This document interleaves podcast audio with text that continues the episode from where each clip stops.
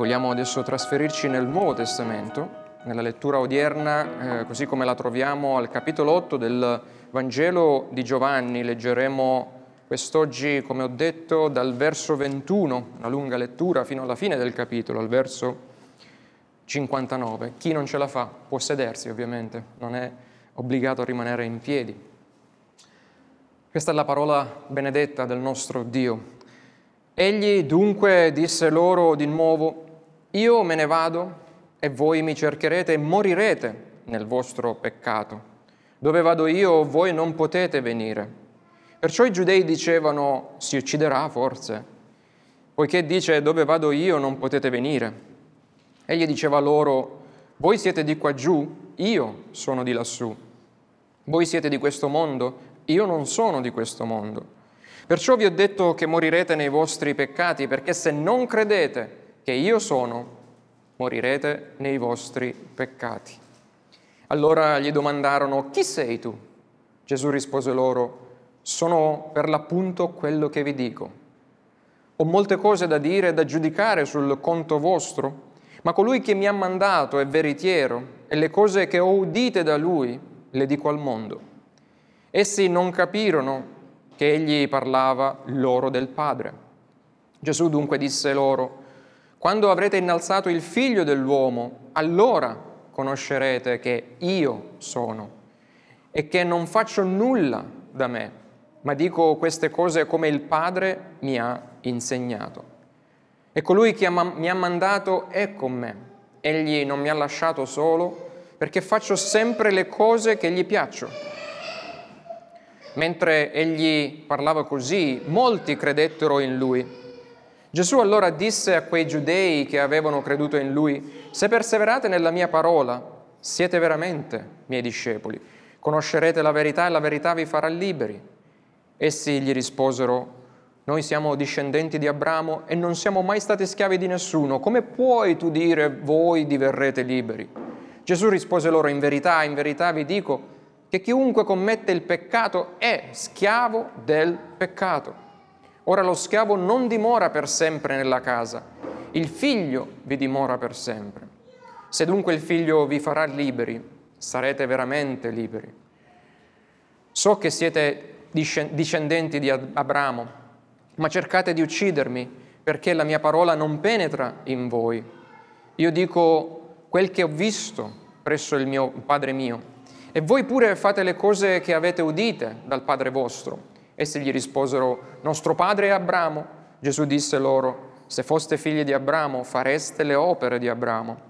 Ora invece cercate di uccidermi perché vi ho detto la verità che ho udita da Dio. Abramo non fece così. Voi fate le opere del Padre vostro. Essi dunque gli dissero, noi non siamo nati da fornicazione Abbiamo un solo Padre, Dio. E Gesù disse loro, se Dio fosse vostro Padre, mi amereste, perché io sono proceduto e vengo da Dio. infatti io non sono venuto da me, ma è Lui che mi ha mandato, perché non comprendete il mio parlare, perché non potete dare ascolto alla mia parola. Voi siete figli del diavolo, che è vostro padre e volete fare i desideri del vostro padre. Egli è stato omicida fin dal principio e non si è attenuto alla verità perché non c'è verità in lui. Quando dice il falso parla di quel che è suo perché è bugiardo, è padre della menzogna. A me, perché io dico la verità, voi non credete. Chi di voi mi convince di peccato? Se dico la verità, perché non mi credete? Chi è da Dio ascolta le parole di Dio per questo voi le ascoltate, non le ascoltate, perché non siete da Dio. I giudei gli risposero, non diciamo noi con ragione che sei un samaritano e che hai un demonio? Gesù replicò, io non ho un demonio, ma onoro il Padre mio e voi mi, dis- mi disonorate. Io non cerco la mia gloria, v'è uno che cerca, che la cerca e che giudica. In verità, in verità vi dico che se uno osserva la mia parola non vedrà mai la morte. I giudei dunque gli dissero, ora sappiamo che tu hai un demonio. Abramo e i profeti sono morti e tu dici se uno osserva la mia parola non gusterà mai la morte. Sei tu forse maggiore del nostro padre Abramo il quale è morto? Anche i profeti sono morti Chi pretendi di essere? Gesù rispose, se io glorifico me stesso, la mia gloria è nulla. Chi mi glorifica è il Padre mio, quale, del quale voi dite è nostro Dio. E non l'avete conosciuto, ma io lo conosco e se dicessi di non conoscerlo sarei un bugiardo come voi. Ma io lo conosco e osservo la sua parola. Abramo, vostro padre, ha gioito nell'attesa di vedere il mio giorno e l'ha visto e se ne è rallegrato. I giudei gli dissero, tu non hai ancora 50 anni e hai visto Abramo? Gesù disse loro, in verità, in verità vi dico, prima che Abramo fosse nato, io sono. Allora essi presero delle pietre per tirargliele, ma Gesù si nascose e uscì dal Tempio. Amen. Vogliate sedervi? Padre, Veniamo davanti a te ancora per chiedere che lo Spirito Santo tuo che ha ispirato questa benedetta parola possa ora concederci capacità di comprenderla, di scenderne nelle profondità, per realizzare quello che tu ci vuoi quest'oggi insegnare. In Cristo noi te lo preghiamo. Amen. Amen. Qualis pater talis filius, eh, dice un detto latino, l'antico detto latino che per tutti noi oggi eh, ci è più familiare con le parole tale il padre, tale il figlio. Un figlio assomiglia sempre al padre o alla madre, o a entrambi, ma molto spesso, infatti, non solo i tratti somatici, non solo la, la sua fattezza, ma anche il carattere di un genitore eh, sono riscontrabili nel figlio. La realtà è che sia il nostro lignaggio, cioè sia eh, di chi noi siamo figli, dei nostri genitori, che la nostra educazione anche, che riceviamo nelle famiglie, nell'ambiente in cui cresciamo, nel bene o nel male, giocano un ruolo veramente importante per le nostre vite, condizionano eh, ciò che siamo e condizionano quello che diventiamo. E tu? Questa è la domanda che voglio rivolgerti e che il testo ci rivolge. E tu di chi sei figlio o di chi sei figlia? Se l'essere figlio di Tizio, se l'essere figlio di Caio può influenzare positivamente o negativamente la tua vita eter- terrena, cioè io ringrazio Dio che mi ha dato due genitori come quelli che mi ha dato, perché hanno influenzato positivamente la vita eterna. Devi però sapere che il testo odierno pone tutta l'umanità, pone tutti noi sotto il lignaggio di due padri soltanto. Giovanni dice o sei figlio di Dio o sei figlio di Satana. Non c'è una via di mezzo, o meglio non c'è un padre di mezzo a cui possiamo dire sono figlio di quello. E allora tu adesso di chi sei figlio? Di chi sei figlia? Di Dio o di Satana?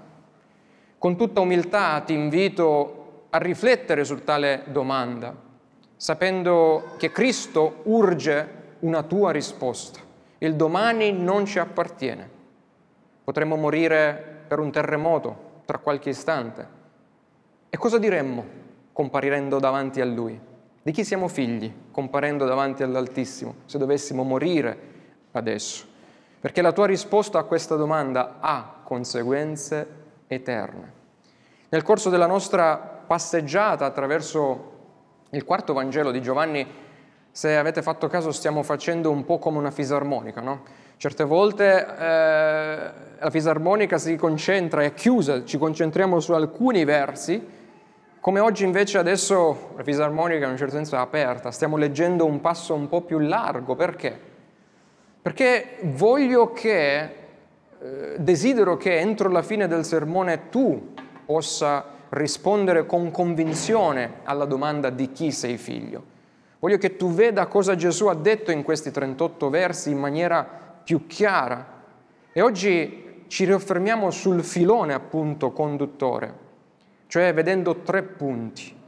Uno è l'affermazione di Cristo, Il secondo punto è la reazione della folla per poi guardarci allo specchio e dire qual è la nostra risposta all'affermazione di Cristo. Quindi ciò che Cristo dice, come la folla reagisce, è ciò che noi dobbiamo rispondere a Cristo. E per fare questo analizziamo adesso l'affermazione di Cristo. Se ricordate siamo ormai nelle battute conclusive della festa dei tabernacoli, della festa delle capanne, quindi l'ultimo giorno di questa settimana, in cui Gesù è, è, continua a interagire, continua a parlare con la folla, ma anche con i capi religiosi che erano giunti a Gerusalemme per ricordare, per celebrare l'esodo dall'Egitto. E dopo essersi proclamato, se ricordate al verso 7, la fonte dell'acqua viva, Gesù, poi si proclama al verso 12 del capitolo 8 la luce del mondo. Quindi dice due cose di sé che velatamente rivelano chi lui è, cioè Dio incarnato. Ma durante la sua accesa conversazione che abbiamo appena letto con uh, i capi religiosi e la folla, affermazione dopo affermazione Gesù si toglie definitivamente e chiaramente il velo, non fa più dichiarazioni velate, ma chiaramente afferma in questi versi non una volta, non due volte, ma ben tre volte che Egli è Dio incarnato. E lo vediamo al verso 28, verso 20, eh, scusate, verso 24, verso 28 e verso 58. Notate che nel verso 24 troviamo la prima di queste tre dichiarazioni esplicite di Gesù. Perciò vi ho detto che morirete nei vostri peccati, perché se non credete che io sono, morirete nei vostri peccati. Probabilmente avete già colto la eh, pesantezza e profondità di questa affermazione. Se non credete che io sono. Gesù si sta presentando come l'Io sono, quell'Io sono che diede vita all'Esodo, che mandò Mosè per liberare il suo popolo, lo abbiamo letto in, Gen- in Esodo 3:14. Colui che fin dal principio ha chiamato le generazioni alla vita, dice Isaia, io, ascoltate qui, Yahweh, il primo e con l'ultimo, io sono scrive Isaia al capitolo 41. Dunque Gesù sta dicendo chiaramente, attenzione israeliti, voi morirete nei vostri peccati. Attenzione, voi che ascoltate oggi nel 2023, voi morirete nei vostri peccati a meno che non crediate che io sono Dio nella carne. Ora dovete sapere che gli israeliti conoscevano bene cosa? la maledizione che sarebbe piombata su quel tale che si sarebbe appropriato indegnamente di questo titolo, cioè l'io sono, spettante a Dio soltanto, al punto che essi non menzionavano affatto, quando leggevano la scrittura, saltavano il nome di Dio, Yahweh, che significa in ebraico io sono, proprio perché non potevano nominarlo, cioè non lo santavano, cioè lo santavano. Per non ricevere questa maledizione. Pensate quanto temevano tutto questo. E ascoltate cosa dice Isaia in merito al capitolo 47. O voluttuosa che abiti al sicuro e dici in cuor tuo, io sono. E nessun altro all'infuori di me. Io non rimarrò mai vedova e non conoscerò privazione di figli, ma queste due cose ti avverranno in un attimo, in uno stesso giorno. Privazione di figli e vedovanza ti piomberanno addosso tutte assieme, nonostante la moltitudine dei tuoi sortileggi e la grande abbondanza dei tuoi incantesimi. E anche Sofonia, verso capitolo 2, verso 15, afferma, tale sarà la città festante che se ne sta sicura e dice in cuor suo io sono e nessun altro al di fuori di me. Vedete l'uomo che si arroga con arroganza il titolo unico di Dio. Come mai è diventato un deserto, un covo di, delle bestie? Chiunque le passerà vicino fischierà e agiterà la mano. dunque sciagura, dunque maledizione seguono per chi si autoproclama l'io sono. Tuttavia, notate come Gesù afferma risolutamente e senza paura, se non credete che io sono, che io sono Dio, allora morirete. Il rigettare Lui equivale a commettere quel peccato imperdonabile che in alcune parti della scrittura leggiamo eh, essere chiamato il peccato contro lo Spirito Santo, quel peccato imperdonabile che mena a morte eterna. Esiste un solo peccato che non può essere perdonato, quello di non riconoscere Cristo come Dio incarnato venuto per salvarci dai nostri peccati. La folla avrebbe dovuto capire che questo tal falegname, che aveva già ampiamente adempiuto segni e miracoli in mezzo a loro, non era un qualsiasi ciarlatano, ma il Messia promesso nelle scritture. Tuttavia, nonostante egli si stia appropriando dell'innominabile nome di Dio, la durezza del cuore della folla la porta ad esclamare, ma chi sei tu? Chi ti credi di essere? Al verso 25. Gesù allora tira via un altro velo e notate quel che afferma per la seconda volta al verso 28. Quando avrete innalzato il figlio dell'uomo, allora conoscerete che io sono. Riferendosi senza dubbio alla sua crocifissione, alla sua risurrezione e ascensione alla destra del Padre.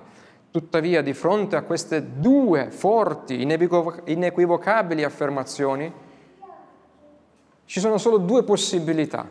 Che Gesù da una parte sia un bugiardo, impostore, su cui incombe la maledizione di Dio per essersi appropriato di questo titolo? O che egli sia veramente il grande io sono che apertamente sta dichiarando a tutti di essere Dio in carne? La discussione si accende e come reagisce la folla di fronte a queste due chiare ed esplicite affermazioni sulla divinità di Cristo. Lo vediamo e questo è il nostro secondo punto. Al verso 30 Abbiamo letto che mentre egli parlava così, molti, dice, credettero in lui. Domanda, ma credettero veramente? Purtroppo no. Abbiamo già visto nel capitolo 6 tanti credenti di convenienza lasciare il Signore quando il suo parlare cominciò a farsi più duro, a mettere a nudo i loro peccati. E così anche in questa per questa volta Gesù taglia corto, smaschera la loro incredulità, dicendo a quei giudei che avevano creduto in lui, verso 32, se perseverate nella mia parola, siete veramente miei discepoli. Conoscerete la verità e la verità vi farà liberi.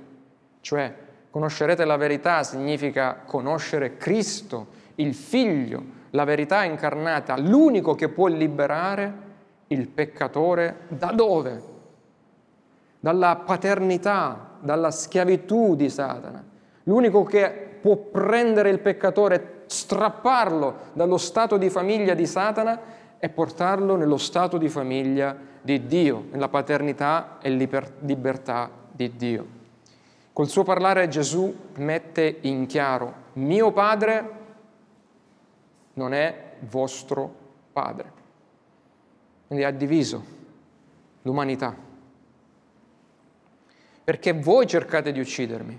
Dite di essere figli di Abramo a parole. Bene, se foste figli di Abramo fareste le opere di Abramo, credereste in me e mi ricevereste per quello che io sono.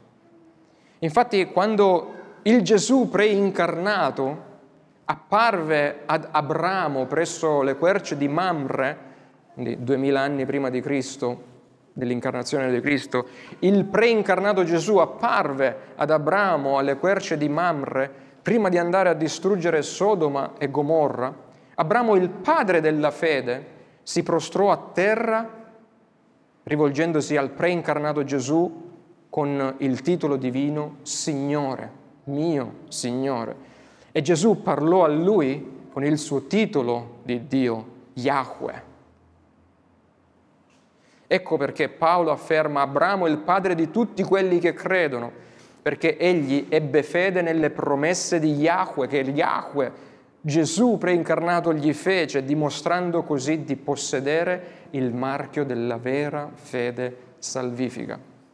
Infatti non è il nascere in una religione presbiteriana riformata, non è il nascere in una famiglia cristiana che salva, non è l'essere figlio di un credente o figlio di un pastore, ma è il fare parte del lignaggio spirituale di Abramo, essere figli spirituali di Abramo. E come si dimostra, si, come si dimostra l'essere figli di Abramo? Bene, dal riconoscere, dall'adorare e dall'amare il Figlio di Dio, Gesù Cristo, rivelatosi in tutta la storia redentiva come il grande io sono. Ma la folla continua a rispondere dal basso della sua cecità. Noi è certo che siamo figli di Abramo, aventi lo stesso suo sangue. Noi non siamo nati da fornicazione. Ai ai ai ai ai. E perciò abbiamo un solo Padre, Dio, verso 41. Invece tu, chi è tuo Padre? Faccelo vedere dov'è tuo Padre. La folla sapeva che c'erano strane circostanze, voci che giravano, pettegolezzi intorno alla nascita di Gesù. E il suo non essere figlio naturale di Giuseppe, nato certamente da come? Da una fornicazione di Maria con un altro uomo. Questo pensava la donna, la folla. Infatti con tale dire noi non siamo nati da fornicazione, la folla stava implicitamente, implicitamente dando a Gesù del bastardo. Sappiamo tu chi sei, tutti sanno che non hai un padre, noi invece un padre ce l'abbiamo, possiamo mostrarti il nostro certificato di nascita, ma tu di chi sei figlio? Noi di chi siamo figli? Questa è la domanda. Ciechi, solo ciechi che non vedono chi realmente Gesù sia, non vedono il loro disperato bisogno di un Salvatore e come possono vedere chi sia il Padre di Gesù se non vedono Dio incarnato davanti a loro. La prova ineluttabile della propria totale cecità arriva quando affermano, pensate al verso 33, che essi non sono mai stati schiavi di nessuno, ignorando che storicamente in quel momento er-, essi erano schiavi di Roma, ma soprattutto schiavi del loro vero padre, Satana. E Gesù glielo dice papale, papale, verso 44. Ecco perché allora, come anche oggi, in tanti non credono in Gesù, perché tutti coloro che non sono figli di Abramo, l'uomo della fede, non vogliono e nemmeno possono, non sono capaci, dice Gesù, di credere al Vangelo di Gesù Cristo. Sono schiavi, sono ciechi, figli di Satana, dell'assassino e bugiardo per eccellenza. E il diavolo è il loro modello, il loro padre che loro imitano, la loro guida in questa vita. Ricordate, tale padre, tale il figlio. Questa è la terribile verità che la gente non vuole ascoltare e non vuole sapere. Prova a fermare qualsiasi persona per strada, oggi, domani, nei prossimi giorni, che non crede in Gesù Cristo e prova a dirgli la verità. Ehi tu, figlio di Satana, lo sai che morirai se non riconosci Cristo? Prova a dirgli questo. Cosa pensi? Ti risponderà. Chi non crede in Cristo non riceve Cristo e rigetta Cristo e tutta la sua verità, la verità di Cristo. E per di più, con, col suo stesso operato, testimonia di essere figlio di Satana e di voler perseguire i desideri e gli interessi di Satana. Vedete le prove di questa tragica figliolanza, tale padre Satana, tale figlio, eh, di Satana sono tutte intorno a noi, anzi dentro di noi, se vogliamo. Dalla semplice giornaliera disubbidienza verso Dio agli orrori che abbiamo visto e che vediamo di Auschwitz, ai mille altri inferni di guerra che tuttora sono intorno a noi, oltre al quotidiano tributo di violenza gratuita che l'uomo offre agli stupri, agli abusi, agli aborti, alle torture, agli omicidi che l'uomo senza Cristo, figlio e schiavo di Satana, vomita in ogni angolo della terra sotto la luce di Dio. Gesù dunque confuta la falsa credulità della folla. Se Dio fosse vostro Padre mi amereste perché io sono proceduto e vengo da Dio.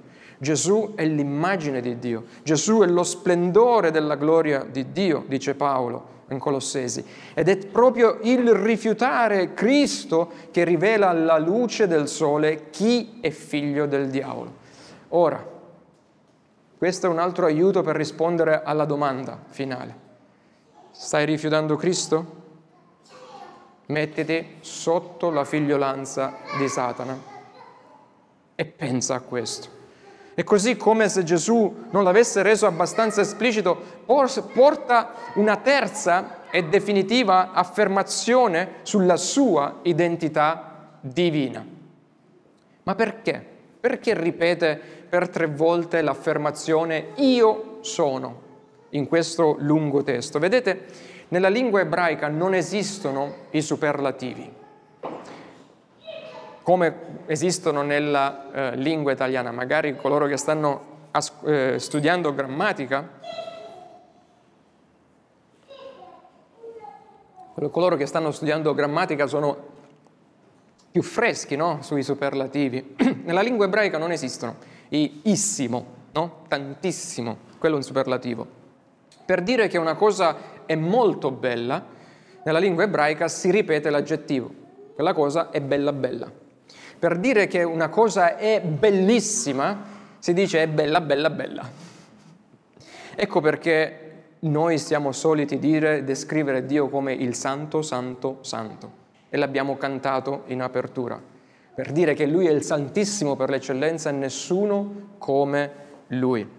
Ed ecco perché Gesù afferma non una, non due, ma per tre volte di essere l'Io sono, perché la sua affermazione non è solo importante, né tantomeno molto importante, ma è importantissima o della massima importanza per ogni peccatore che nasce sotto la paternità di Satana e deve passare sotto la paternità di Dio se vuole essere salvato.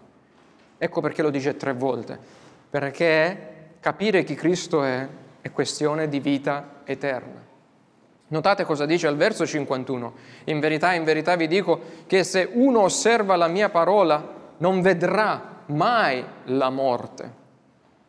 Precedentemente ha detto credete in me e sarete liberi, ma ora aggiunge, osservate quel che dico e non sperimentate la morte seconda, l'eterna separazione dal Padre celeste.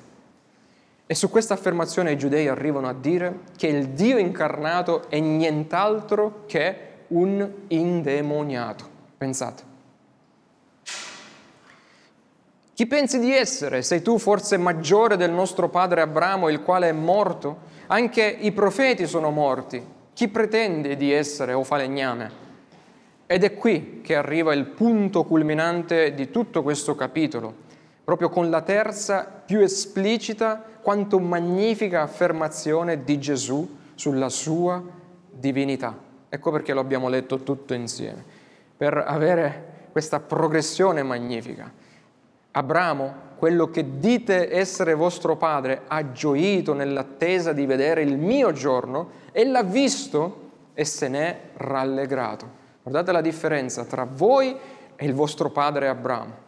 Ha visto il mio giorno e se n'è rallegrato, perché in verità, in verità vi dico, prima che Abramo fosse nato, io sono la terza volta. Abramo non gioì semplicemente nel capire, no? che ci sarebbe stata un'era messianica, una redenzione provveduta da Dio. Non era solo quello, ma Abramo gioì, dice, nel vedere il giorno di Cristo, nel vedere qualcosa di specifico. Non dire sì, sarebbe venuto, sarebbe venuto il, il Messia, ma vide il giorno di Cristo, il giorno del Signore, il giorno in cui la morte dell'Eterno, al monte dell'Eterno, al Golgota, Dio Padre non avrebbe trattenuto la sua mano come fece Abramo che non uccise Isacco, ma Dio Padre avrebbe scagliato la sua mano sul suo unigenito figlio sacrificandolo per il mondo. E mediante quel sacrificio perfetto tutti coloro che avrebbero creduto in lui sarebbero stati liberati e salvati da lui. Coloro che avrebbero creduto nel grande io sono incarnatosi per morire e liberare il suo popolo attraverso il vero e definitivo esodo per farlo uscire dalla schiavitù di Satana e dalla morte e farlo entrare nella figliolanza di Dio, nella vita eterna, il Dio tre volte santo. E quale è ancora una volta la risposta della folla cieca a questa magnifica affermazione? Non cambia, essa rimane nelle sue tenebre perché non riceve la luce della parola. E dunque cosa fa? Non cade faccia a terra non si inchina umiliandosi come fece Isaia quando vide l'Eterno, no? nel capitolo 6. Non cade faccia a terra come Pietro quando scende dalla barca e vede il Gesù risorto e, si butta faccia a terra e dice Signore allontanati da me perché io sono un peccatore, non sono degno. No, i giudei cosa fanno? Raccolgono pietre per uccidere il Dio nella carne.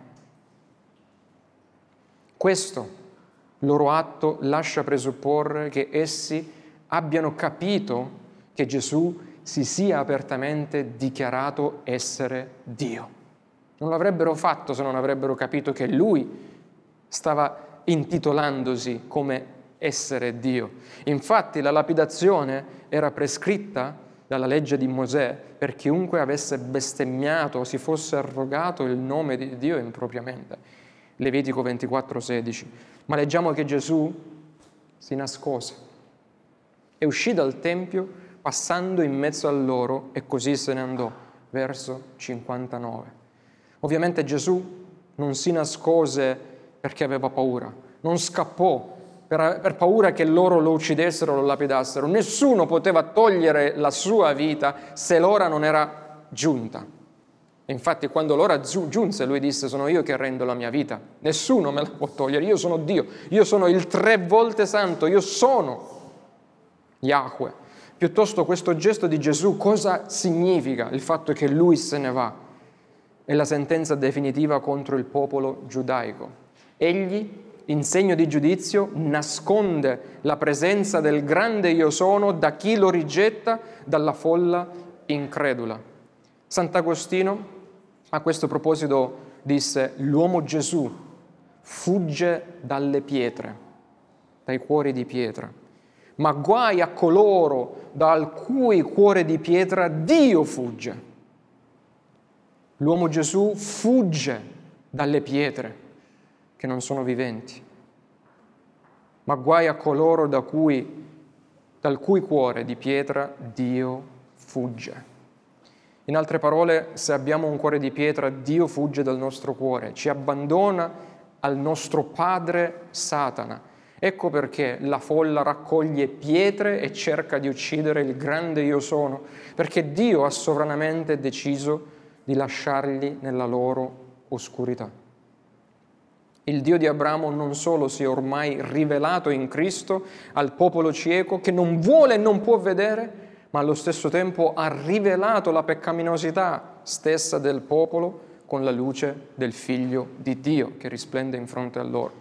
Ma amato, dopo aver visto la gloriosa affermazione di Cristo, la triste reazione della folla, l'ultimo punto breve, qual è dunque la tua risposta? Di chi sei tu figlio? Il ritratto che vediamo giacere davanti a noi, quell'odio contro Dio è essenzialmente il tuo e il mio ritratto, il ritratto di noi stessi. Spiritualmente parlando, fin tanto che Dio non diventa nostro Padre per mezzo di Gesù Cristo, se lo vogliamo riconoscere o no, il padre che ci tiene suoi schiavi si chiama Satana. E dobbiamo fare i conti con questa verità. Non possiamo trascurare questa verità. Gesù ci dice che tutti quelli che lo rigettano sono figli del diavolo, il quale fa credere loro le sue bugie, li riempie d'odio, di invidia, di lussuria, di orgoglio. E tu di chi sei figlio? Di chi sei figlia? Tuttavia, se ti scopri essere un figlio di Satana, gloria a Dio. Perché non è tua opera scoprirti di essere figlio di Satana. Perché questo è il tempo della grazia per te, in cui tu puoi diventare figlio di Dio perché vuol dire che lo Spirito di Dio sta liberandoti, ti sta lavorando per farti passare e diventare figlio di Dio. E come ci si diventa figli di Dio? Giovanni ci dice che questo si verifica mediante la fede riposta nel Figlio di Dio, in Gesù Cristo, il grande io sono, che è venuto per essere il primogenito, dice, di molti fratelli e sorelle. Infatti Giovanni nel eh, capitolo 1 ha detto a tutti quelli che l'hanno ricevuto, egli ha dato il diritto di diventare figli di Dio, a quelli cioè che credono nel suo nome, i quali non sono nati da sangue né da volontà di carne, né da volontà d'uomo, ma sono nati da Dio. Ma se non, non crederai, allora le parole di Gesù incombono come una scure dietro alla tua nuca, il giudizio è proprio qua. Lui dice, se non credi in me, tu non sei di Dio, verso 47. E se hai già professato di credere in Gesù, alleluia, quali segni ti riveleranno che sei un vero discepolo, una vera discepolo, un vero figlio, una vera figlia di Dio? La risposta è esattamente l'opposto dei segni che questi ebrei increduli hanno mostrato. Essi hanno cercato di sbarazzarsi di uccidere Gesù, ma il vero figlio di Dio fa la volontà di Dio e non quella di Satana. Serve Gesù con amore e riverenza come fece Abramo. E quando i messaggeri andarono nella sua tenda alle mm, querce di Mamre, dunque dai spazio alle parole di Gesù nel tuo cuore in questo giorno di grazia. E se ascolti la parola di Dio e se le dai spazio nel tuo cuore, se rimani nella verità, la verità dimorerà in te, puoi star sicuro che quella non è opera tua, ma l'opera dello Spirito di Cristo che in te ti ha strappato dalla figliolanza del diavolo per farti essere un figlio di Dio. Se non fosse per la misericordia e la grazia di Dio in Cristo, applicate nei nostri cuori di pietra dallo Spirito Santo, tutti noi, ora salvati per grazia, avremmo preso delle pietre per uccidere il Dio incarnato. Tutti noi. Anche noi avremmo guardato in faccia il figlio di Dio e l'avremmo chiamato bastardo, scusando l'espressione, un'espressione italiana, c'è anche nella Bibbia. Invece, vedete quale amore ci ha manifestato il Padre, dandoci di essere chiamati figli di Dio. E tali siamo, dice Giovanni, prima Giovanni capitolo 3, non figli di Satana, ma figli di Dio a causa di Gesù Cristo, il nostro grande io sono. Egli ha spezzato i nostri legami con Satana, col peccato e con la morte eterna, ha aperto i nostri occhi in modo che possiamo vedere chi Egli è, ha aperto e rimosso i nostri cuori di pietra, dandoci cuori di carne, in modo che possiamo credere e confidare nella sua vita, morte, risurrezione e ascensione così amato in Cristo, di fronte alla triste cecità della gente che ci circonda purtroppo. Spero che tu sia ripieno di gioia e abbondante di ringraziamento per lodare il grande io sono che è venuto per permetterci di rispondere a questa domanda. Di chi sei figlio o figlia? Sì, io credo di essere in te, Signore. Grazie per avermi fatto un figlio e una figlia di Dio. Vogliamo pregare. Padre, ti ringraziamo per la tua opera misericordiosa e meravigliosa che tu hai già fatto nei cuori di tanti in questo luogo, ma preghiamo che nessuno possa tardare a rispondere a questa importante domanda in mezzo a noi. Ma anche intorno a noi. Preghiamo per questa città, che possano capire che sono sotto il gioco di Satana, sono figli di Satana coloro che non ricevono Cristo come il loro Signore e Salvatore. Padre, noi non possiamo fare nulla senza di te. È lo Spirito tuo Santo che compunge di peccato, giustizia e giudizio. Per questo noi ti chiediamo, manda il tuo Spirito. Serviti di noi, se piace a te, attraverso la predicazione, la testimonianza a queste persone affinché sia rimosso il velo della loro cecità e possano vedere il grande io sono che a noi è stato mostrato. Questo noi ti chiediamo, Padre, la tua misericordia, che tu possa salvare, aggiungere figli e figlie a questo corpo locale e a tutte le altre chiese che glorificano e danno gloria al tuo nome. Nel nome di Gesù noi ti preghiamo. Amen. Música